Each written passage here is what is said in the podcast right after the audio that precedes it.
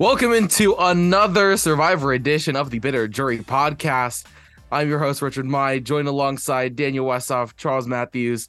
I'm so excited that we are continuing this weekly thing and I'm getting these newbies into Survivor. But let's break everything down from this past episode. I'm going to start with you, Westhoff. How you doing?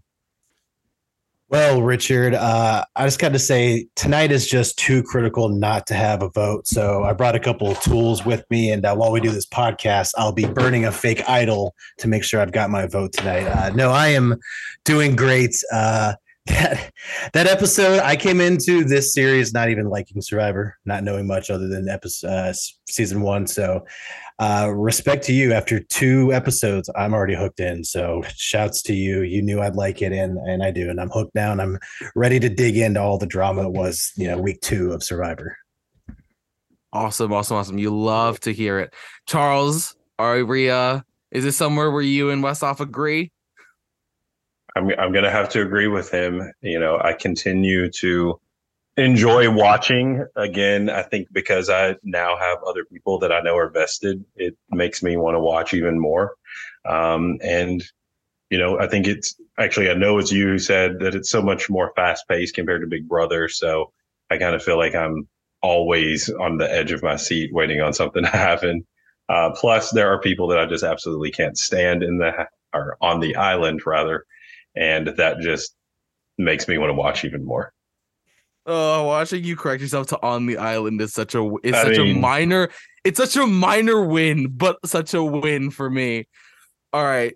We come into the episode with camp life. Westhoff, since this episode is the freshest in your mind, I'll let you kind of go off and bring us into the episode.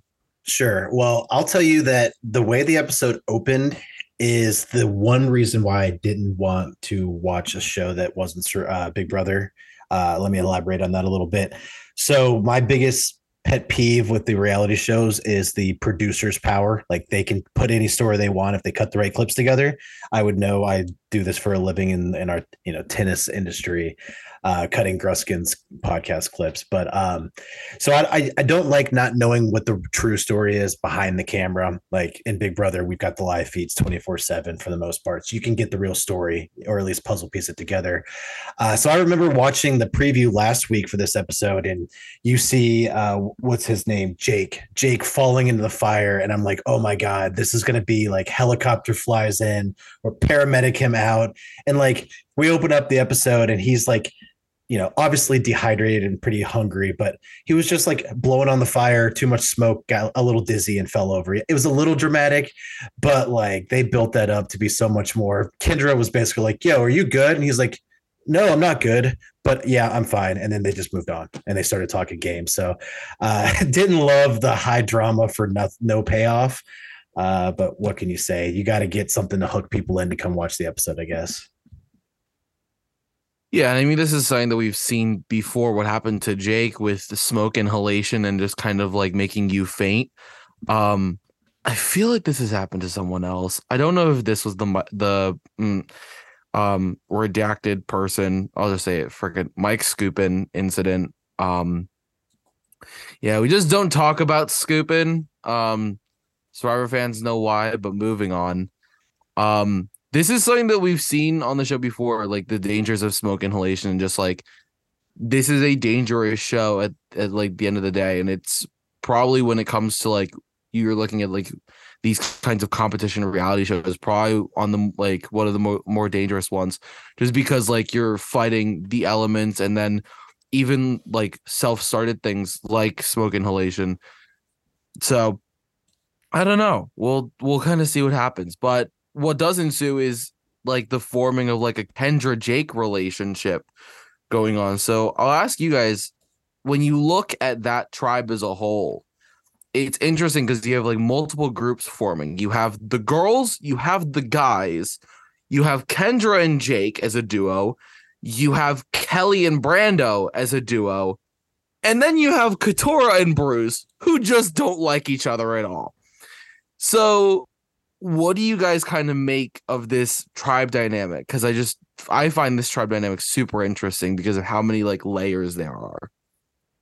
Uh, Charles, I'll go I'll go first. Yeah, I would say I'll go quickly just because I don't have anything super profound to say, but just looking outside in, I feel like Brando and uh, Kellie are in a really interesting spot as long as they continue to play that middle ground, right? Because he's kind of also been adopted into the girls and they're super trusting of him, but then he also has that little side deal with Kellie, which kind of solidifies him even more.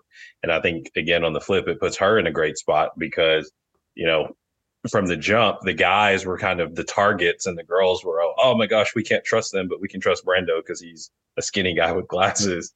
And I think now that that's kind of helped her kind of get an in with the guys, then just being in that middle is going to be really interesting to watch um, as it plays out a little bit more. Yeah, Yeah, I would. Uh. I I'd say right now that I would lean more towards the girl side of that dynamic than the guys, just because they've got more in common. We saw in that first episode, they're all the same age, you know, similar birthdays. Um, the the guys, they're all like three different stereotypes. Like Bruce is older, uh, kind of the dad figure. Uh, Jake Uncle, is correction. Yeah, Uncle. Then you've got you know Brando, The who's- Funkle, the Funkle. I can't believe I just said that. Brando's more the, the nerd uh, stereotype, and then Jake is just your dude from Boston. And like, yeah, they're they're the dudes, and so it's easy to group them because the girls all seem to bond, but they don't seem to have that common thread bonding them together outside of just like being bigger threats, maybe. Um, so I would see them. I would I could very easily see the girls pulling over one or two of the guys if it comes to a tribal council. So uh, but yeah, no, very, very interesting tribe dynamics compared to the other groups, I'd say. Yeah. Well, moving on to the first challenge, the reward challenge, which was, oh my goodness, I don't even freaking remember. Um, so it, it, was, the you shoot the ball, it rolls down, you catch it while after you're in the, the rope maze. yes, Throw some that's right. rings and something else too, right? Or is it just rings? That and rings. Yeah, it was just those. Yeah, two that and rings because the yeah the ball you would um unlock yeah you'd unlock rings and you, then you had to Yeah. shoot it over. This is going to be a continual question, and maybe it's better to save it for after immunity. But just what what have you guys thought of the challenges? Because I just I mean, to me they're much more they're more physical for sure than Big Brother. Yeah, I, I had this as one of my notes, and I, I'm actually like intrigued because one of my stereotypes coming into this Survivors like game show, I guess, was the fact that you know I thought all the challenges were the same. They're just obstacle courses and different obstacle courses and puzzles.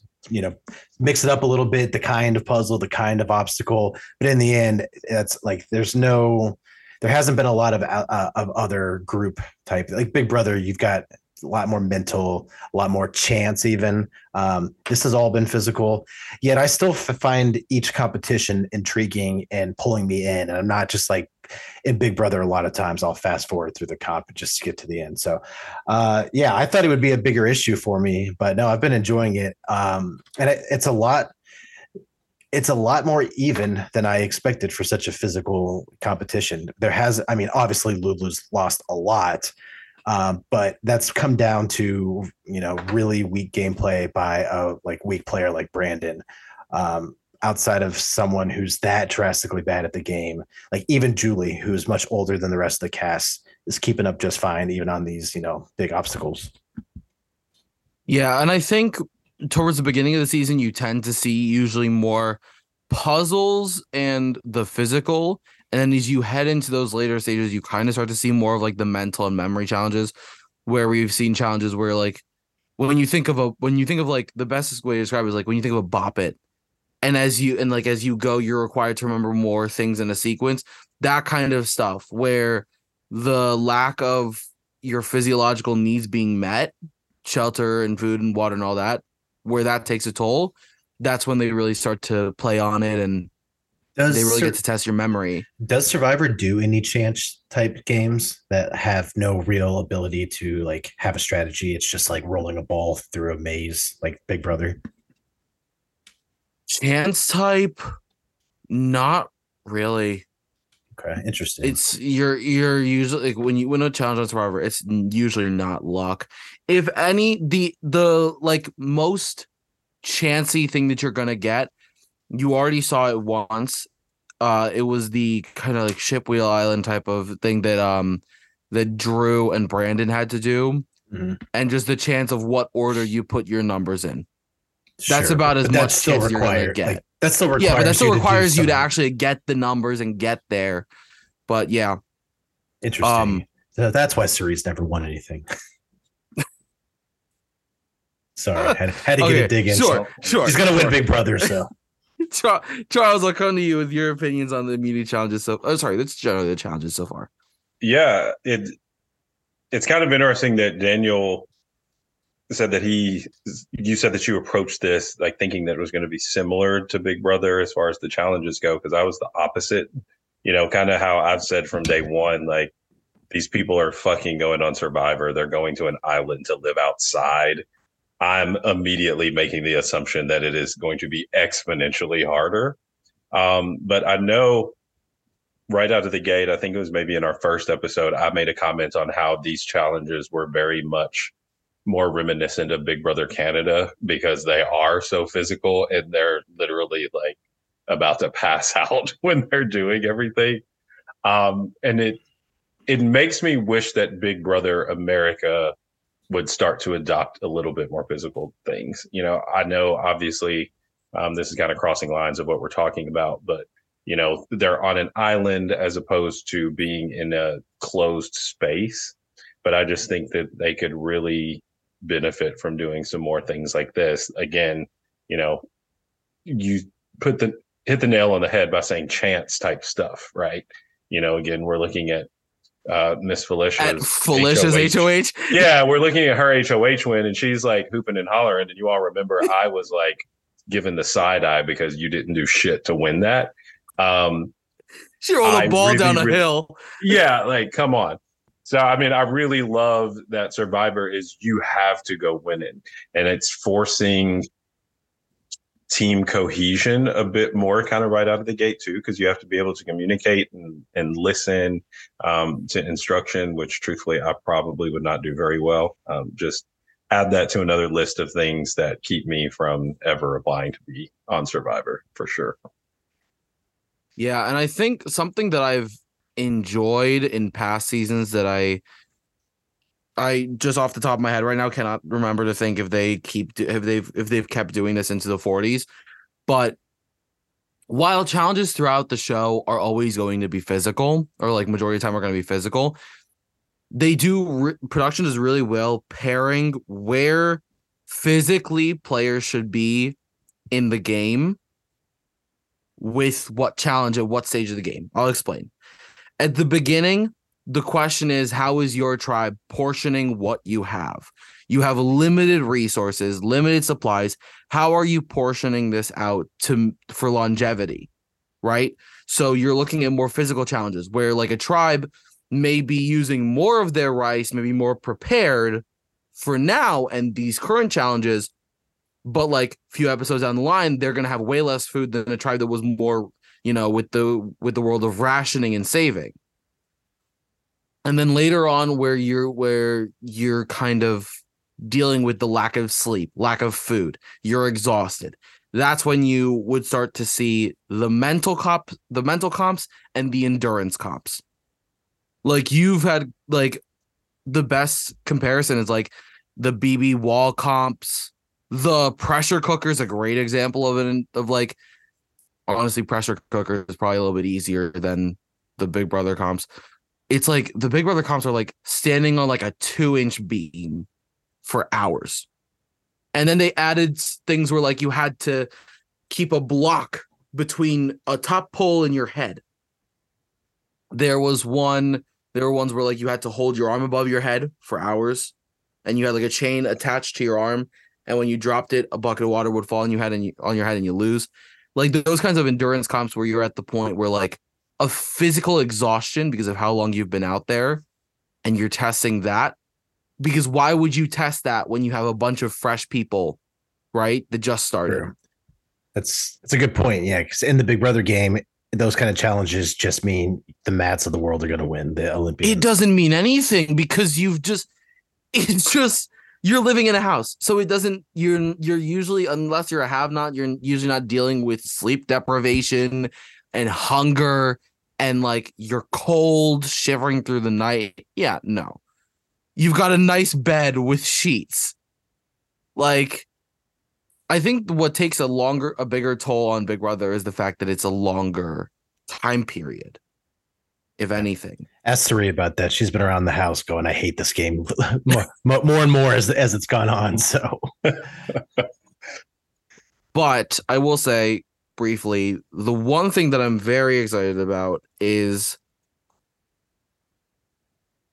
um Survivor 40 45 is supposed to be bringing back yeah, Survivor 45 will bring my favorite, one of my favorite challenges back to this show.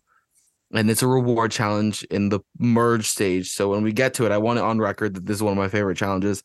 And I was furious when they got rid of it. It's called the Survivor Auction. Every player gets like $500 and you bid in $20 increments on like food items. It's so fun. Interesting. Oh, it's so like freaking good. And Probst plays it up so much. Like he will like choose sometimes like to keep items covered.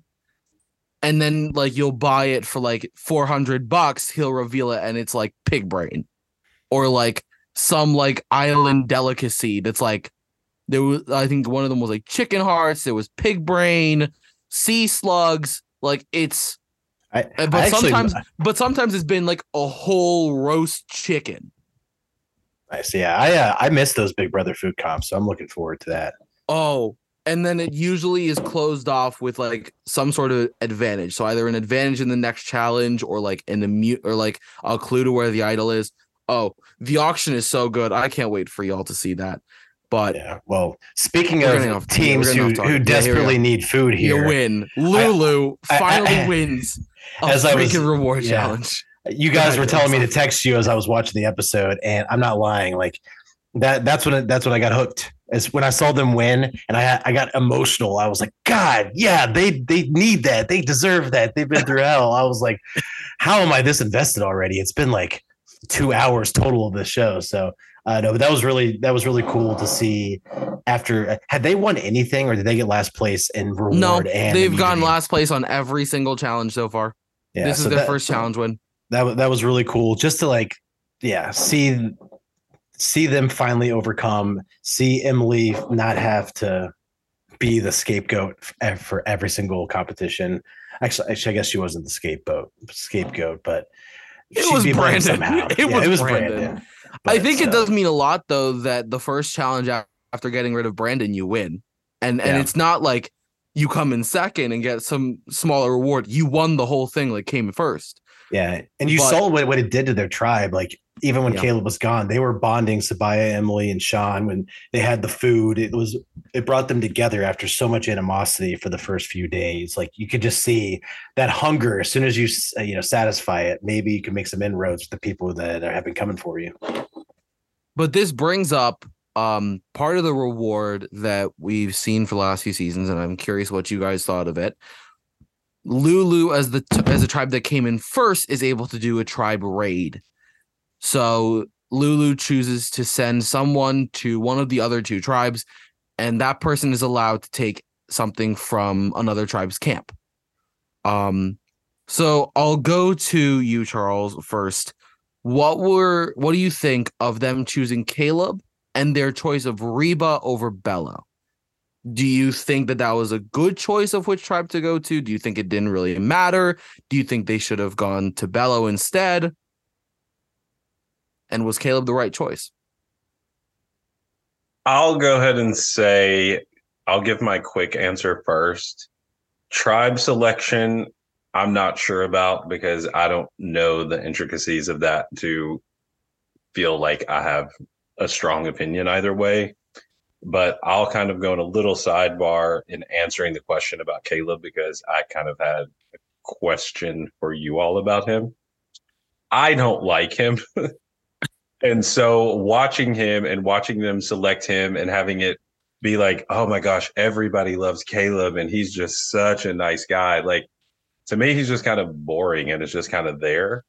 And so I don't know if that's just me being the usual salty Charles while I'm watching reality TV and I pick someone to hate in addition to everyone else that I hate. And Caleb just happens to be that guy.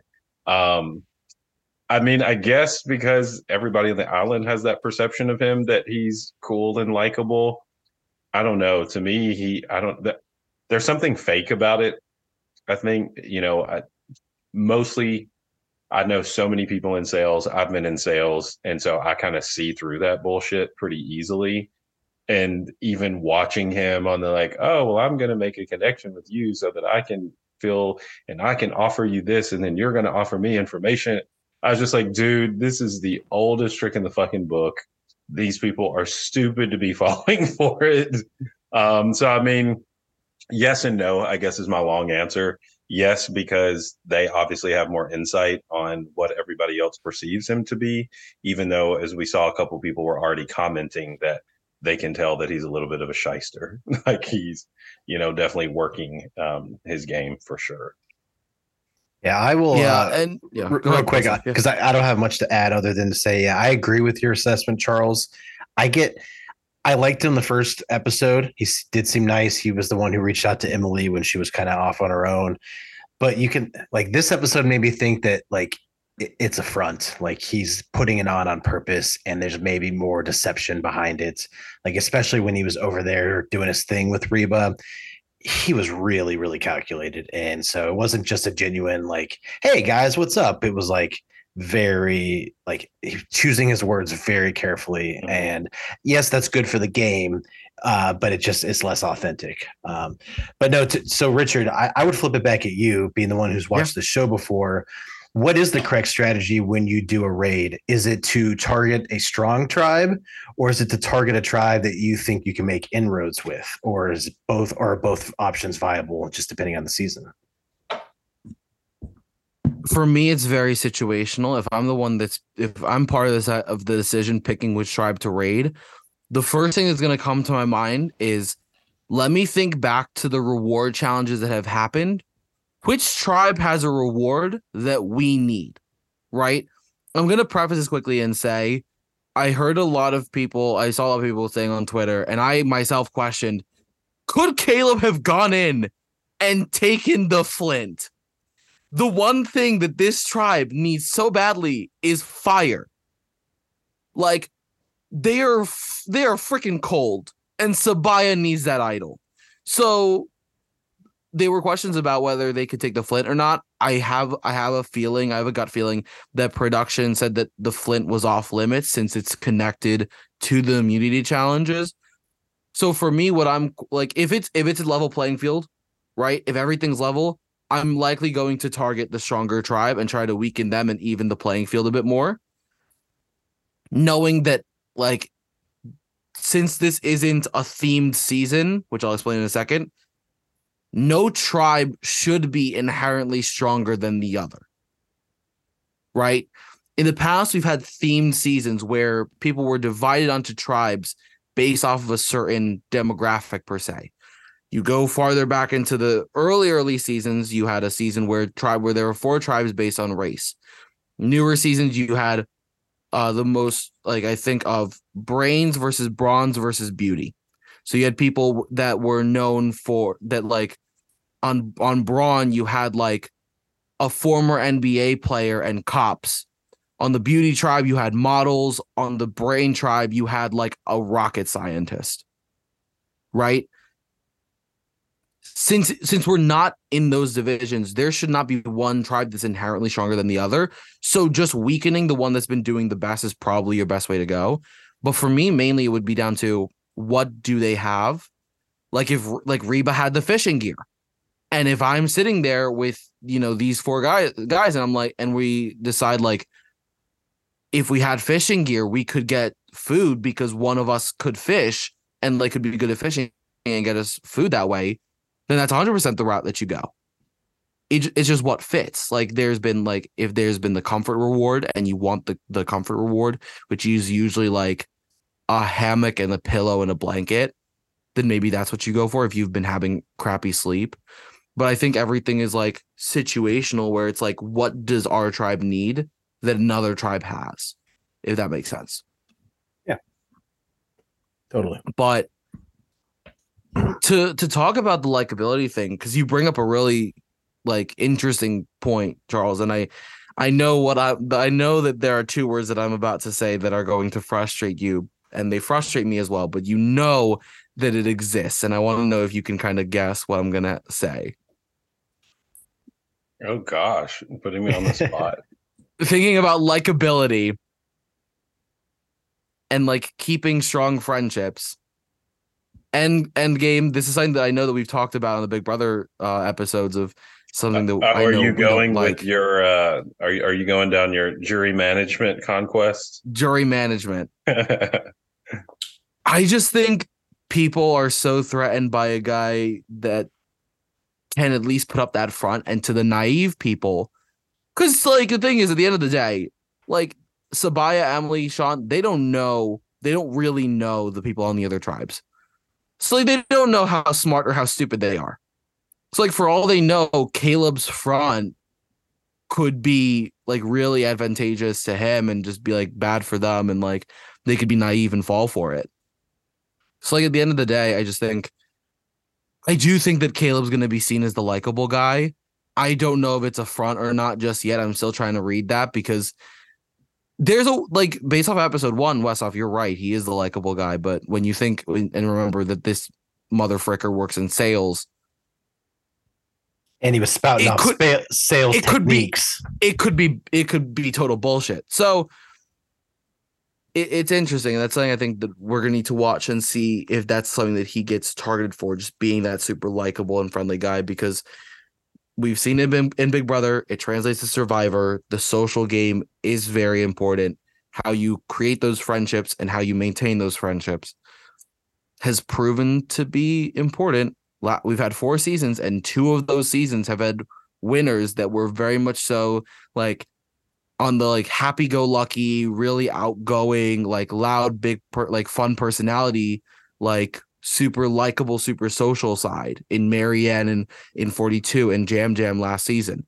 So it's it's important to be likable. It's important to be because at the end of the day, jurors part of their part of how we've seen juries make their decision is like do I feel comfortable giving giving this person all this money?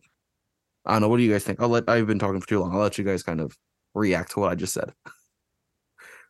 Yeah. Um, I'm trying to even think where to go from here, but I, I, I I would just say, you know, we'll just move on with inside of this scenario. It wasn't just that he went over there and tried to be likable and made it. He also was given a power to give away, and I thought that was super interesting. Another cool dynamic to the show to just like add complexity and different different ways for people to make inroads with uh, their fellow cast members, and so. Um, Caleb was given this restore vote power. It's not like the most powerful thing. It's but it's if you're like on this episode, Sabiyah, and you don't have your vote, you don't have to go to the drastic stakes that she went to to get it back. You could use this simple power.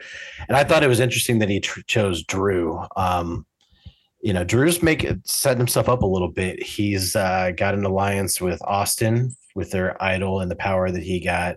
They formed some new thing as they were looking for the idol with Julie and Dee. Now he's got some new alliance with an other tribe member, Caleb, who gave him this power. Uh, he's getting set up pretty nice. I have to say though, I don't know if it was in this section where Caleb was visiting their camp or just in the general, like when he got caught digging for that idol, but I'm getting strong Napoleon Dynamite vibes for uh, Drew. Like when he Bro, got caught, Is it his is it his looks? Westhoff? a hundred percent. It is when I'd he like got to say, if I could cut in for five seconds, I'd like to remind you as you continue your points about Drew. Drew also has another advantage, lest we not forget. He also What's- has safety without power. Yes, yes. I knew episode I knew he had that's another something along to- with the idol through that Austin was Yeah, doing. that's another thing to think about. But so yeah, I'll when he got continue. caught, one terrible liar. Like you got to, as you're digging, already have a pre-made up story in the back of your head that as soon as you Mm-hmm. get caught, you just spit that out.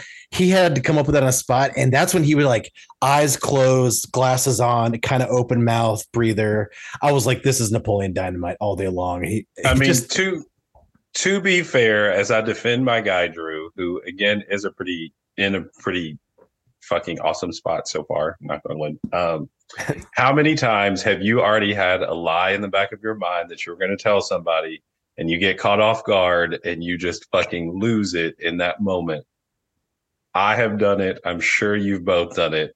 We're not that good, and we're also not on a fucking island digging around with no like way to clean ourselves, which I found that really disgusting. So yeah, you know what, Drew? It was awkward as shit, but kudos to you because you all found a way to somewhat circle back and correct that awkwardness. Yeah.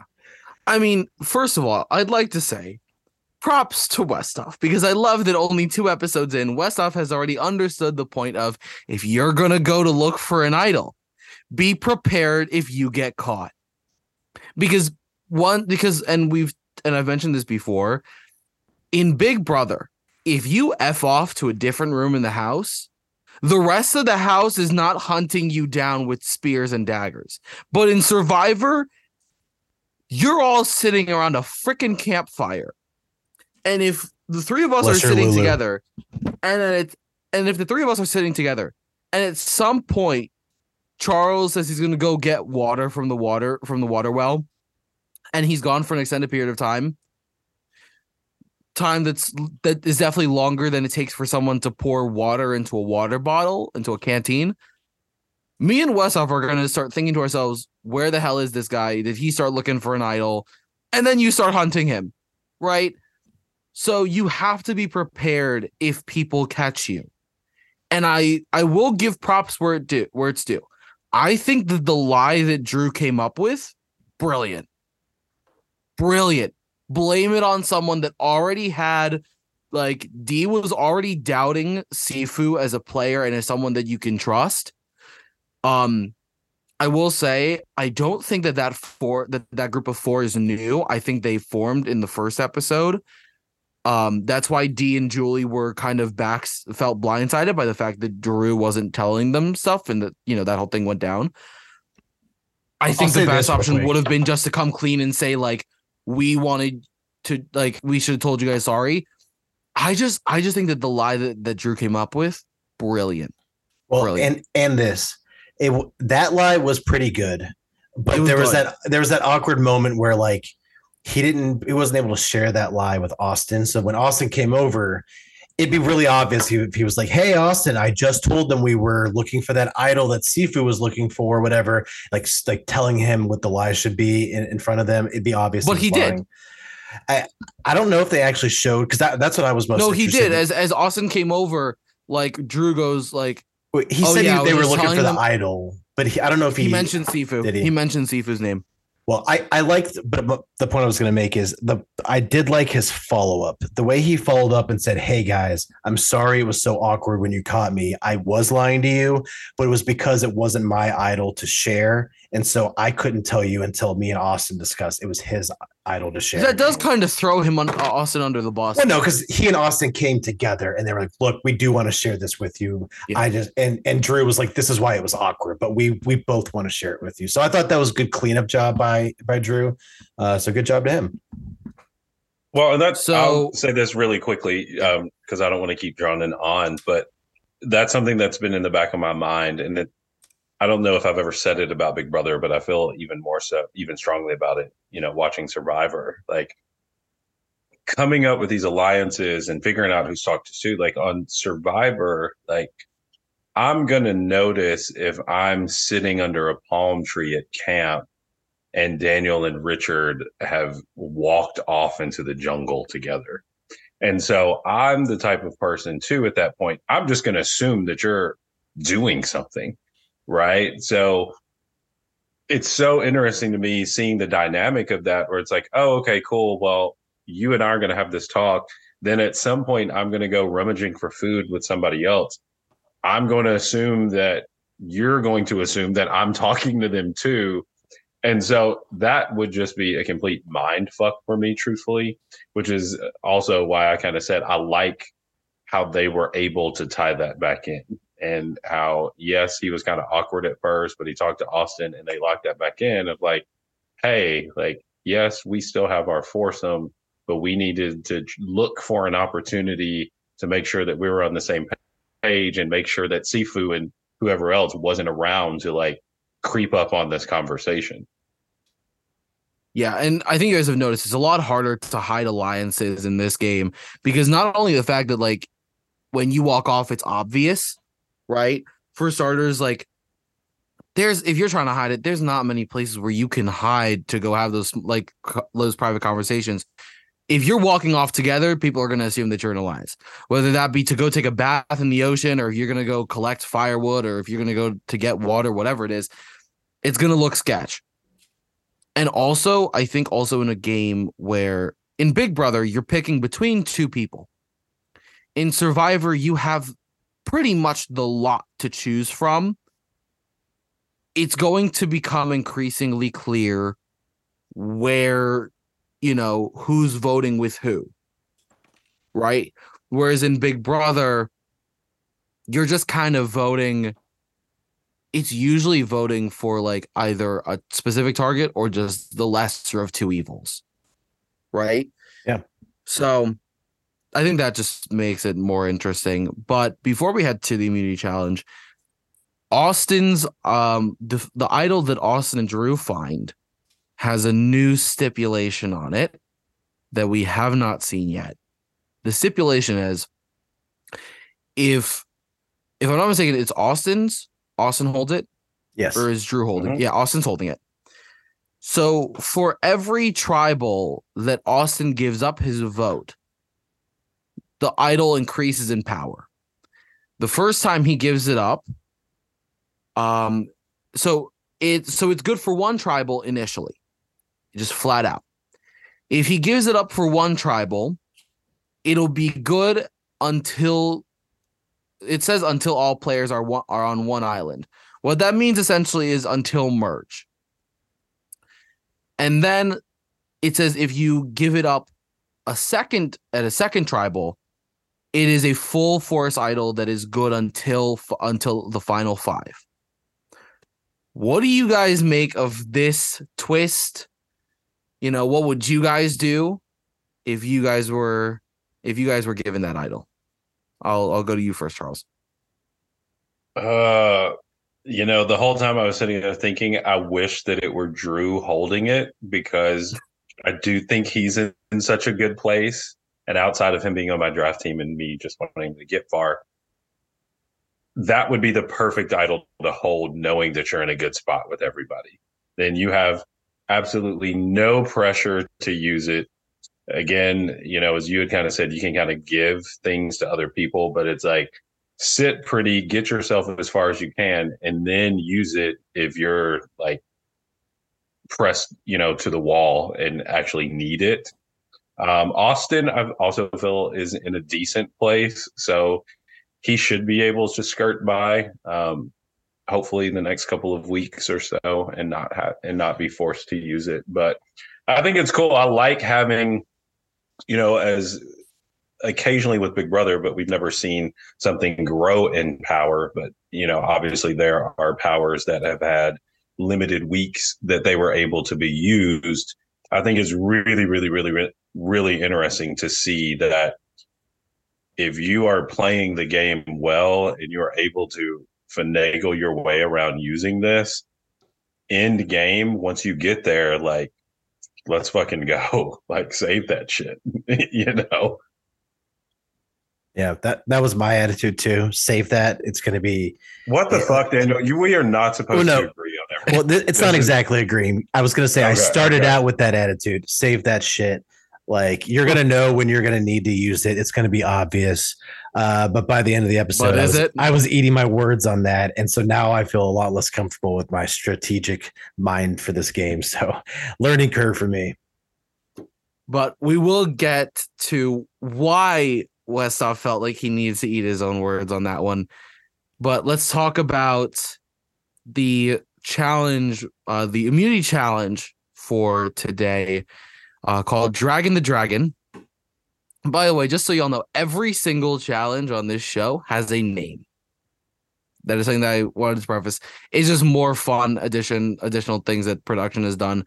Just like, for example, the episode uh titles being titles of like say quotes from the episode. So like first episode was we can do hard things. Last episode, uh, the second episode was brought a bazooka to a tea party. This episode, for those who didn't know, was No Man Left Behind. Um, but yeah, what did you guys think of the immunity challenge? This is something that we've seen before, where they have to drag a cart and then disassemble it, push it through like a little, like I don't know, great thing. I don't know, and then reassemble, keep going. What do you guys think of it? Well, I thought it the I had trouble deciphering how difficult the puzzle was. Like the way it was edited, it was it was hard for me to re- understand was Lulu that significantly worse at this puzzle than the other two teams. But I know outside of the puzzle, the crucial the most crucial part of this challenge was the, getting the key off the pole. And yeah. you could see the different strategies uh, Reba had Austin up there, who was just bigger than the other two, and he was just like long enough With arms and legs, push. one push done. Uh, I don't remember what uh, what's her name. Uh, Kurt, oh, it's covering. What's her name? Well, uh, Kendra. Sorry, Ken, Kendra. So Kendra, what Kendra was she doing? Kind of, she hooked. She hooked the the the ring that the key was on on the edge of her pole and slid it off. Gotcha. Yeah. So where Austin shoved, just kind of just like pushed it off the thing, the thing, the pole, yeah. or whatever it was hanging on. Kendra just kind of like slid it and just kind of pushed it, pushed it out with.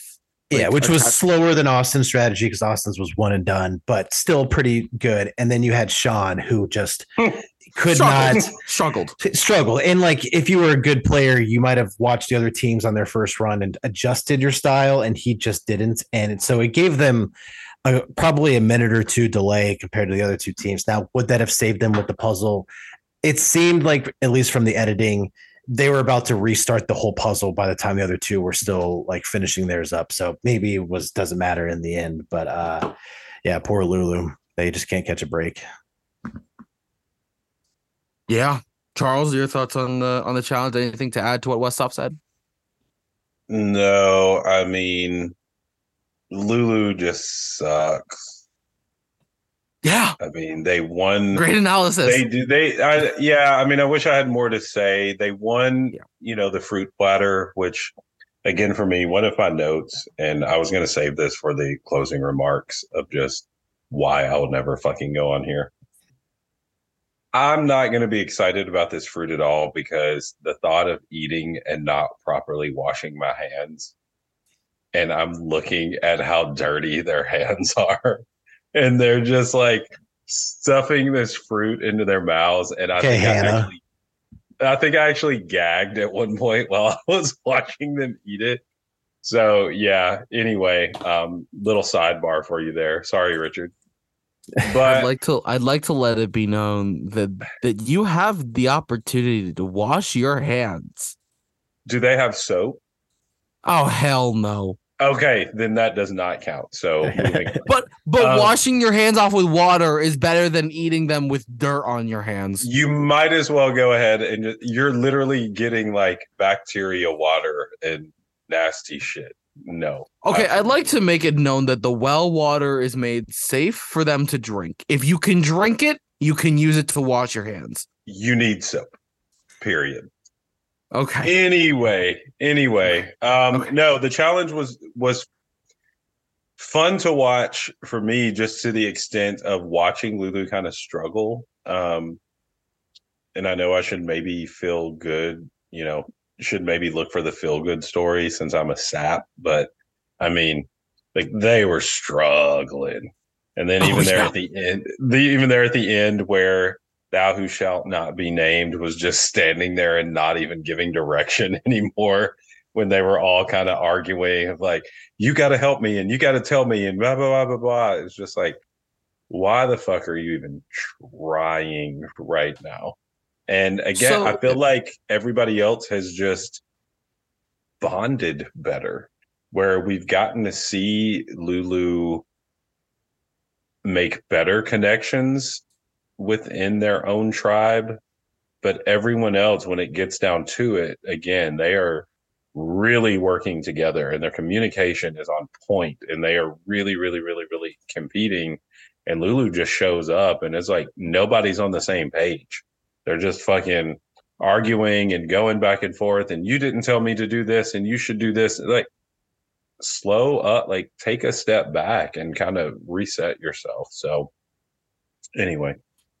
So let me ask the question looking from the outside lens. If there was one person that you would pin this loss on from Lulu, in the past, you had the easy option Brandon, because he just sucked at challenges he seems like a nice guy. This is the physical challenges and all that stuff was not for him. The man struggled climbing up a fucking ladder on the first episode. So let me ask now that Brandon's gone, you think that they're going to do better. They win their first challenge out in the reward challenge. So let's ask. I'll go to you first, Westhoff. If there was one person that you would pin this on, is or is there one person you could pin this on, or is it just a whole tribe fuck up, just as a whole? Again, it's that puzzle. I don't know. I don't know why the puzzle was so much harder for them. Like, is it luck? Maybe. Uh, is it like I? But my gut says it Sean, ain't no damn luck. It's a puzzle. I know, but like it's a puzzle. Puzzles can be different. Like it looked like that puzzle could have had one way that you started building it, it looked good, and then if you didn't notice it was the wrong way, you could go for a while before you figured it out. And it seems like they went down that path all the way until they had like their last block and had to reverse versus I think it was Reba was in a similar situation, but it had like half a puzzle, was able to tear it down, build it back up. Um, but I don't know who to blame for that. Like, I don't know if it's that obvious from Emily's bird's eye view that like it was wrong. So I would still put it on Sean um, for his bad start and just like when you're behind the eight ball, it just raises everyone's stress levels already. You're trying to catch up, you're already rushed. And so maybe you put a little less effort into the beginning of that puzzle, uh, and that just gets you on the wrong foot, and you're already down the wrong path. So, I will say you're totally right. We've seen a lot of occasions where puzzles are a certain way, and one wrong move, it may look right to you, but it's totally not. Charles, I'll, I'll go to you. Same question. I would agree with Daniel and say Sean just because the the delay of getting the key off is going to be huge and whether it's subconscious or not you got to think while you're watching the other teams and you are literally waiting on this guy to get a key off so that you can move forward that's going to be a bit deflating right? You're putting yourself at a again i know daniel said maybe two minute deficit or whatever. It could have been more or could have been less but you were literally in the hands of the person on that first leg and if you are waiting and waiting and you are seeing everyone else has already moved on and is halfway through the next leg of this challenge i'm going to get mad as shit. Like i you know i'm a competitive person and again even though i already know i'm going to feel some kind of way if i ever get drunk enough that i apply to go on this island but let's do it. I'm we'll do what? I said let's do it. Yeah. But no i'm going to watch this and i mean I'm going to be deflated. I'm going to genuinely have to find some way to mentally check myself back into the competition while I'm watching everyone else do so well. And I hate to kind of put the blame on somebody, and we're obviously just kind of doing this off of speculation. But yeah, I mean, that's for me, it's kind of a no brainer, truthfully. It, it would be Sean for sure. Yeah, well, Lulu, a tribe that kind of rebuilt themselves and you had um and you were looking at a tribe a tribe that you think this is a strong four heading into a merge. If they can make it that far they're not going to make it that far. Um so th- let's just I, I, don't even know where to start with what their tribe dy- dynamic was like coming back. When they sent Kaleb to go on that trip, there were discussions with between Sabiyah and Emily and Sean about how social Kaleb is of a player and how that could be potentially dangerous if you let him get too far. And I think the interesting dynamic that you guys will soon see come to fruition that's so different about Sur- Survivor compared to Big Brother is because you start as teams, there does there is a point where yeah, you know, everybody starts playing for themselves and is an and it's an individual game, right? Um obviously I've been saying it all all, you know, this entire, you know, all of our episodes. It's the merge, right? And so you don't want to let a player I I 100% see why you wouldn't want to let a player like Kaleb get to the merge. Because in Big Brother, if you win HOH, you don't play the HOH the following week. In Big Brother, in Survivor, if you win the immunity challenge, oh, you're still playing in the next immunity challenge. You could go on a streak. Like it's not, you know, it's not impossible for you to win every single immunity challenge and just coast your way to the final that way, or at least the final four. So there's a certain appeal to to getting rid of someone like Kaleb with the uncertainty of like I don't know how many more chances we're gonna get to chop him to chop him off, right? Then you get back after the challenge, and now you've got conversations between like Emily and Kate. Um, oh my god, where do we even start? All right, we're gonna try to track everything. So you're gonna hear a lot of my voice, and then we'll take it to these guys and see what they think of it. So Sabiyah and Emily uh, Emily comes to Sabiyah and Sean and kind of confirms the three of them confirm they're voting for Kaleb. And Sabiyah talks to Kaleb. She tells Kaleb that they're voting for Emily, but they're going to pin the blame on each other when they tell Emily, you know, what's going on. And they're to, so Kaleb tells Emily to vote for Sabiyah. Emily tells Kaleb, sorry, uh, yeah, Emily tells, uh, oh, whatever. Oh my God. It's, there's so many lines that need to be crossed right now. Um, just em- as far as what they're telling Emily, Kaleb and Sabiyah are voting for each other, and that's where they're trying to sway Emily to vote as well. Emily sees right through that shit. Emily, I I have to give props where it's due. Smart enough to realize who's serious about what, and you could say that that's total that it's totally up to chance. But she realizes Sabiyah and Sean are genuinely going to vote for Kaleb. Sabiyah trusts Emily with the knowledge that she has the beware advantage. So now Emily is cognizant of the fact that Sabiyah doesn't have a vote.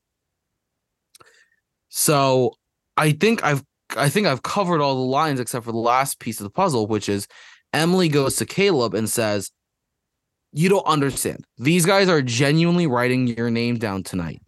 I'm willing to vote Sabiyah uh, for Sabiyah with you. Let's do this. And what I think is really fun about the way that it is edited, because I agree with Westhoff, what you the point you made earlier about like production being able to hide things. I also think that there's a certain appeal.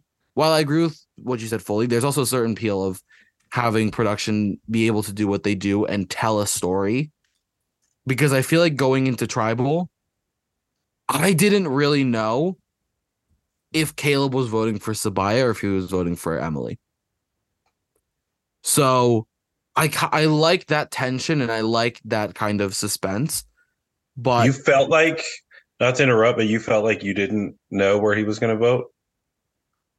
Yeah, yeah, because I, I felt like Kaleb, I did. It, Kaleb it, himself, the thing is, in his confessional, he said like, "I don't know where I'm going to vote tonight." Yeah, like, you don't still, know. I don't know. You it could like, I could feel him getting swayed by Emily. I could feel that he was getting swayed, but at the same time, I wasn't going into tribal saying, "Yeah, Sabiyah's gone."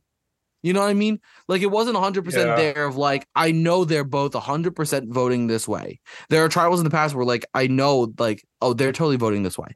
Right? But this time, but this time there was like, I know that Kaleb is swaying, and like between two, you could feel that he felt that Emily was genuine and that that would be a good option for him. But there was a world, in my opinion, where he still votes for Emily out of loyalty to Sabiyah and Sean. Yeah, I I'll differ on that just a little bit. to the extent that I don't know. My other friend who I actually texted when Daniel texted me and said, You should get him on tonight. Um, because he texted me about something else. And I was like, You should get on the podcast, even though you're out of town.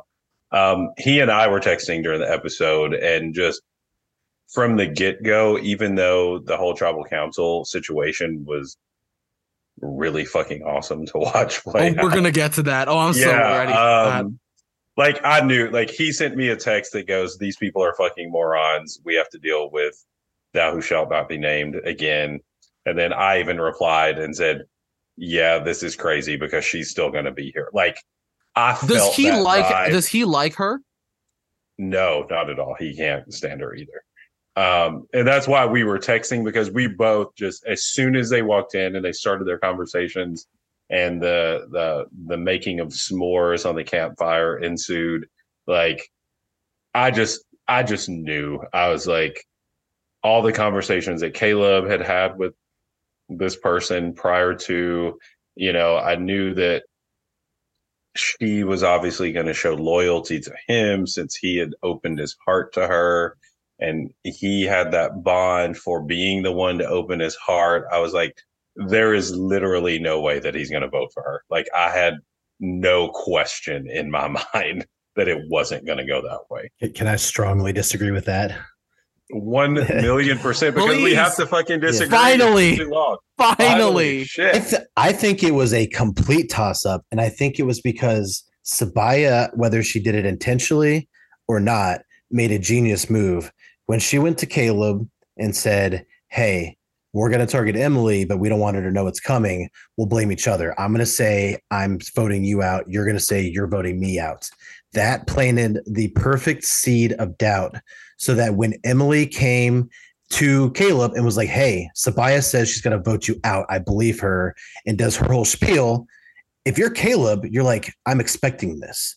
I was told he literally said that in his confessional. Yeah, Sabiyah like- told me that she was that she was going to tell Emily to vote for him. exactly. So if you think that Sabiyah, you and Sabiyah are playing a trick on Emily to make sure she stays calm before she goes home, and then Emily approaches you frantic saying they're going to vote you out. Well, this would be like a genius Dan Big Brother move to trick. You know, it's like a double blindside almost. And so I went into that tribal ceremony going, I have no idea. It, it comes down does Kaleb believe Sabiyah's plan, or does he see through Sabiyah, see that he's at risk, and actually believe Emily is like for, from his perspective, Emily has been on the outs this whole time. Why would she have any of this info? Why would they share this info with her unless it was the plan that I'm a part of already, which is to trick her into thinking we're blaming each other. So I thought it was a lot more up in the air. Uh, and, but but also like fucking knew it.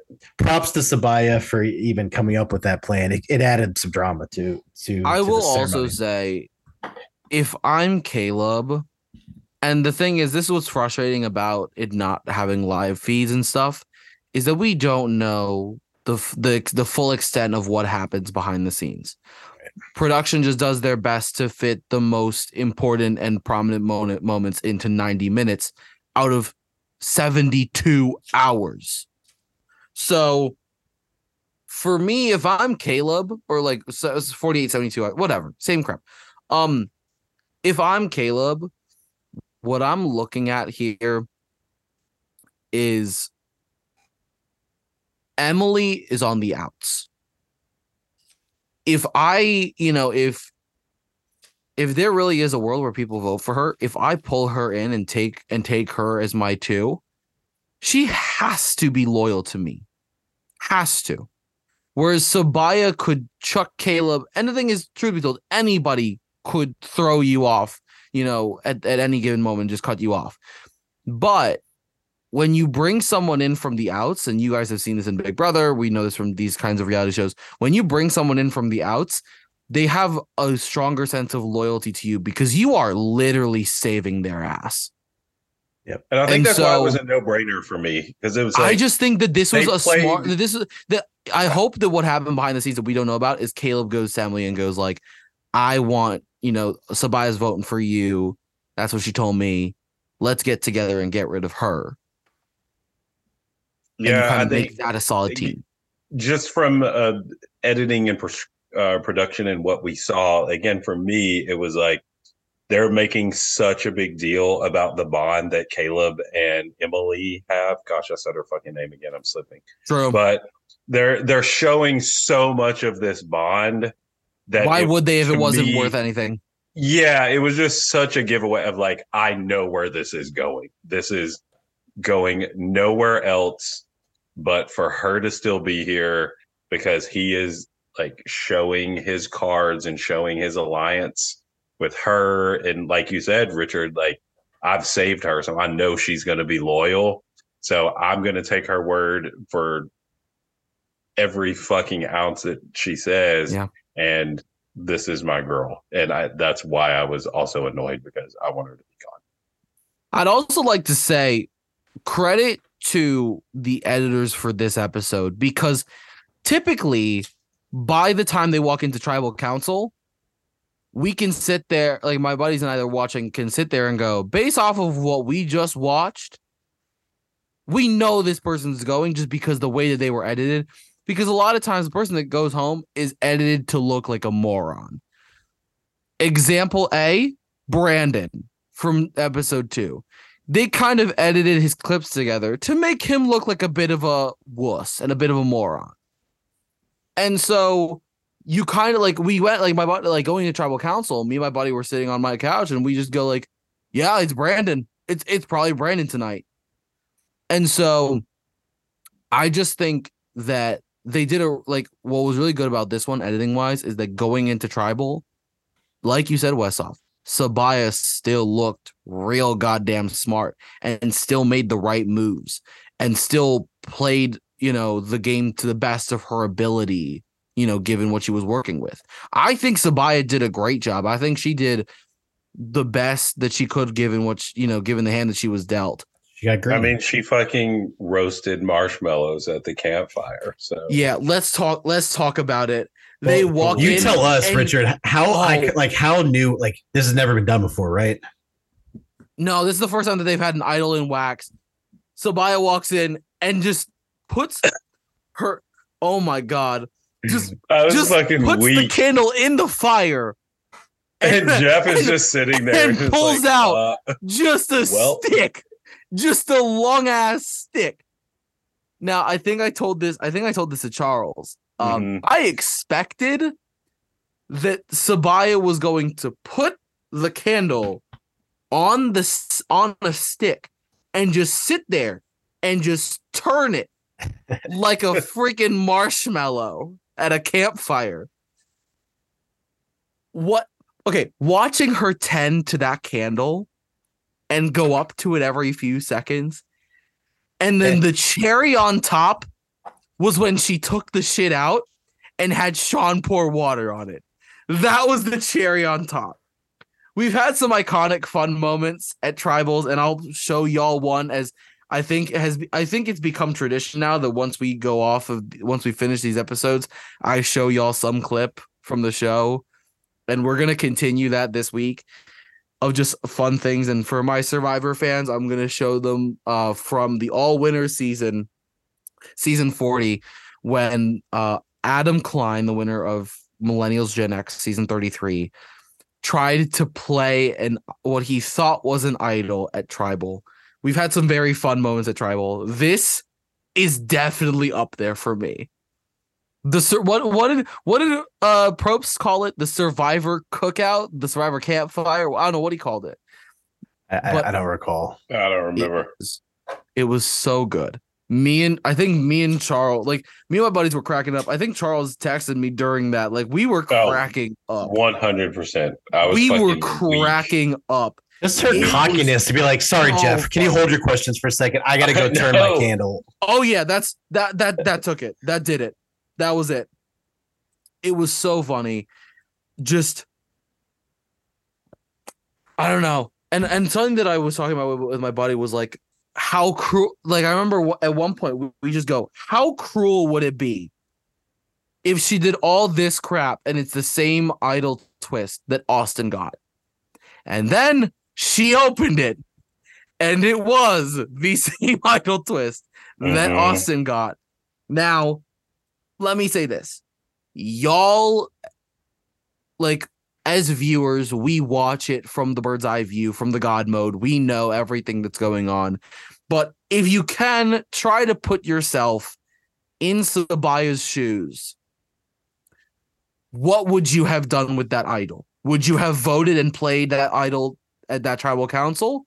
Which, you know, as we know, like, you know, hindsight being 2020 would have been the right call. Or do you save it? What do you what do you do? Oh, I don't know. Whichever one of you guys wants to go first. I'll go first because I'll be kind of quick again. Um, because truthfully, again, I I say this time and time again, whether it's Survivor or Big Brother or whatever reality show, I feel like I know what I would do sitting on the couch, but being in that moment would be completely different. So I hate saying, "Oh my gosh, I would do this and do that," but then I'm in that moment again. I'm sleep deprived and hungry and cold and all these things. Yeah. My mind is not going to be on the same plane as I am sitting here sipping my fucking, you know, expensive bourbon. So, um, I would think though, trying to remove looking at it from that, you know, God mode, as you say, I probably would have gone ahead and voted in that moment. Only because I, if I'm going to take the time to delay Jeff from talking and moving this council forward, I'm going to do it because I want to vote in that moment. Again, on the flip side, reading that and saying, oh, if I can hold this off, I'm going to have more power. But I'm not going to go through the, oh, let me go turn this and, oh, wait, well, yeah, this is almost melted. It's almost gone. Sitting here in this moment, I don't think that I would go through that to not use it in that moment. I would want it. I'm going for it. You know what? I did this for a reason. Let me vote so that, again, truthfully, in that moment too, I can hopefully make what I want to happen happen. Um, yeah, no, I'll be interested to hear what Daniel has to say about that. All right, then Westhoff, I'll turn over to you before I say my piece. If I'm being honest, I probably would have used it. I sorry, I probably would have done what she did, which is not use it. Like I'm trying to put myself in her shoes. I don't know probably that much about Kaleb and Emily's relationship. Like that, all those conversations they have of him trying to help her happen away from me. So in my mind, I'm I'm pretty confident I've uh, I've I've convinced Emily to join the dark side to get Kaleb out. He seems like a big threat if you're a normal player. Emily's been out of everything, and so I I, I would just assume that she's going to go along with whatever the tribe is doing, just to keep trying to fit in. Uh, and then on top of that, I'd know myself. I'd be sitting there, and I'd be like, "Look, it's not guaranteed, but I feel good about my position. I'm on this show one time. I'm gonna play to win this thing. Like I'm keeping this power because I want to go further in the game. I, I would have just done what she did. Uh, you get caught up in the moment. You get a little cocky. You get a little food, sleep deprived, uh, not thinking clearly. I for sure probably would have done the same thing and probably would have gone home too. Um, but it just goes to show like the power of friendship versus like outcasting. Uh, Emily, she could have gone either way. It was kind of her choice who she wanted to send home, Kaleb or Sabiyah. Uh, and it just shows like never never join the outcast team that goes and makes fun of the people and like out and like others them like every player is valuable no matter how much you might hate them in a moment they could be useful to you in a situation like this oh wow daniel just i just i just love the sappy I, was I love that Westhoff just went like Paul Abrahamian, My Little Pony on us with the power of friendship. What the? Everybody is important. You mean the world. Oh my gosh. Hey, uh, Charles. Yeah. yes, exactly. Yeah. He, he went fucking. For, for those listening, for those listening, Let, I just put my my hand on the shoulder of the camera to make a Heisa moment there. Yeah. No, um, oh, the fuck. To me, I'm torn. I think in the moment I would have done what what Sabiyah did, but when you but if you take the extra if I took the extra few steps to think about it, I would have I would have played the idol and voted um, I think Charles, you're right. If you're going to waste so much time, there's a reason why you need that vote. And when you've got a tribe of four, where it could be a two, two, three, like every vote matters with these small numbers. Hey, what happens and, if they would have tied two, two? So if it ties, um, if I'm not mistaken, so if it ties, it goes to a revote. They all vote again, and if it's not, and if there's no decision, then I'm pretty sure it becomes open discussion to see if anybody. I, though this is the part where I'm questioning, like if they kept this in. It's open discussion to see if anybody's willing to flip their vote between the two. It becomes just those two, so it would become just Sabiyah and Kaleb. Emily and Sean would become immune if if the vote stayed the same way after the revote. So they voted again, and it was still two Sabiyah, two Kaleb. It would just go deadlock. Sabiyah and Kaleb would be up. It would be like very big brotherish. Emily and Sean are immune. It's just a matter of like, can Emily and Kaleb convince Sean to flip? Can Sean and Sabiyah convince Emily to flip? If no one flips, Sabiyah and Kaleb get ready for your chance. They draw rocks. Probst brings up a bag. One rock is white, one rock is black. One of them means you're going home, one of them means you're safe. We've seen things go to rocks before between multiple players, like more than two. We've seen votes go to rocks between like whole groups. So yeah, it, it interesting. And that's why you heard if you if you noticed Emily and Kaleb literally said that if they both that if both Sabiyah and Sean vote together, that Emily and Kaleb are like promised each other they were gonna go to rocks. That's what they meant. They weren't gonna flip. They weren't gonna do shit. They were gonna continue to, to press Sean to flip and join them, or they were gonna go to rocks. They weren't gonna pass it up. Okay. But for me, you when you look at the way that Emily plays this game, I don't trust her for one second.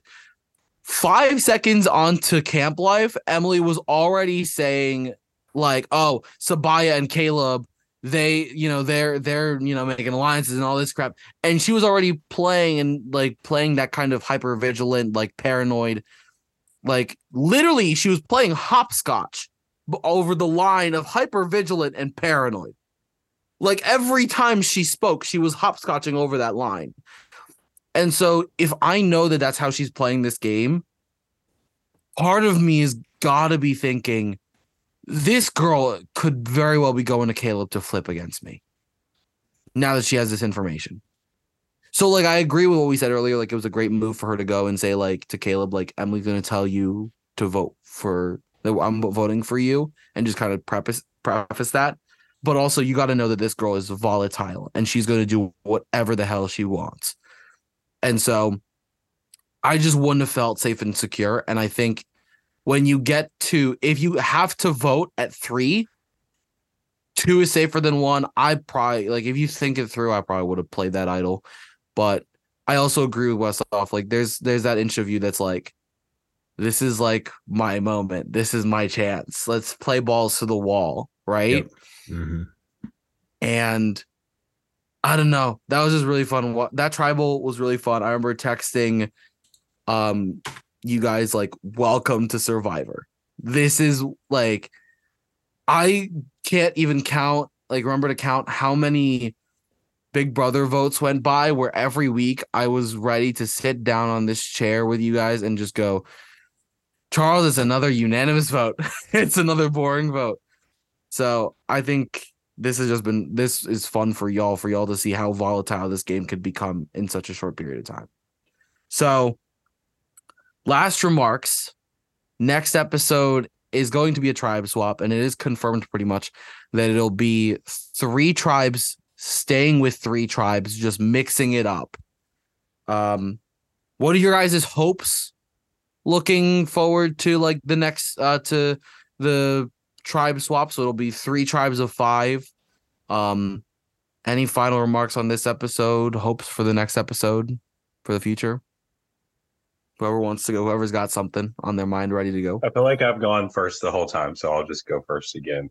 Uh hope i need my boys austin and drew to fucking stay together. Ride or die let's fucking ball out. Let's be athletic, skinny guys with glasses to the fucking end because that's me. Um, and one of my notes is Lulu is so weak. I would not want to merge with anyone from there. And that's just kind of how I feel. Um, again, they got their they got their fruit, but everything else, just watching them is a complete fail. So as someone from another tribe, there's nothing in me that would want to be with any of them. Um, but on a more entertaining side, again, this is exciting. You know, I have something else to watch. Oh boy. Knowing that Yeah. other people are watching and have something to talk about with me. And I have other people who are willing to do late night shit. And it's late night shit when I can make fun of Richard and I hate to say it, agree with Daniel. So here we go. We'll try and keep that to a minimum. Uh, yeah, my closing thoughts. I'm looking forward to seeing how uh, tribe merge and mixing up tribe members, uh, just what that dynamic is. Like, it's not something I've seen on other shows. You've got some base loyalty built in through a week of living together, and then all of a sudden, some of those people are going to be your enemies, and you've got strangers in your camp, basically. So. Uh, that'll be really fun to see play out. I don't have any super big thoughts about how the mix up will go. I'm just excited to see it. Uh, my only other thought was, uh, what was, uh, what was Sabiyah's accent? Because I swear I thought the whole time she was from like Philadelphia, like it was some Philadelphia accent, and now I'm looking at her on this. Sabiyah is from got. North Carolina. See, I would have said Louisiana. No, no, it says in on this graphic at least she's from Decatur, Georgia, right? Yeah, she's a Southern girl for sure. I'm that- looking at the official, like what um I'm pretty sure this is what they told. But either way, how both- they were just like that accent is not Southern. That is a like weird. oh, that's Philadelphia Southern accent. for sure, for sure. No, I'm picturing all. I'm picturing all of the um, USTA Southern meetings that I've been at in Atlanta. and again, like she to me is Louisiana, but yeah, Yeah. she's. I've talked to her at a USTA Southern meeting for sure. all right. I just To couldn't, me- I couldn't pinpoint it, so I wanted to see what you all thought. But yeah, Decatur, Georgia, or North Carolina, both were not what I expected. Oh, to me, the most ambiguous, like I don't know what this accent is, is easily Jake's. Like, what is that? yeah, it's like I hear some Boston, but also I get Philadelphia vibes from him too, like the weird. Westhoff, that was fully sarcastic. That is the most Boston man that has ever been cast on this goddamn. Like Oh, this rivals you- Boston Rob in terms of how I- Boston we're getting here. I might just be on some Philadelphia kick because I'm here in Philadelphia and multiple players. So forgive me for that. I don't know what Philadelphians you're spending time with or Pennsylvanians, but that is Bo- that is a Boston man through and through. I'm, But I'm i mean, shit. watch. Richard just pulled out a fucking Kentucky tenant. I don't What? know who you're spending time with. I Did I? what the fuck was that? Did I? Yes. I know. I was about to say I'm about to be watching Kellie and Katurah to see how much of a New York accent they have, if they have one. But I do have a tendency to slip into accents, so we'll see if that persists throughout every freaking episode that we sit Mhm. down for. But no. Any other closing thoughts? Any other, you know, hopes for the future? Oh, good. Let's Well, go, Emily. I, I, I hear, I'm hearing good things are coming. So Oh, Well, then that's gosh. all we've got for this week. Thank you guys all for listening. Thanks for joining us and hanging out with us for however long this episode lasted. And we'll catch you guys next time.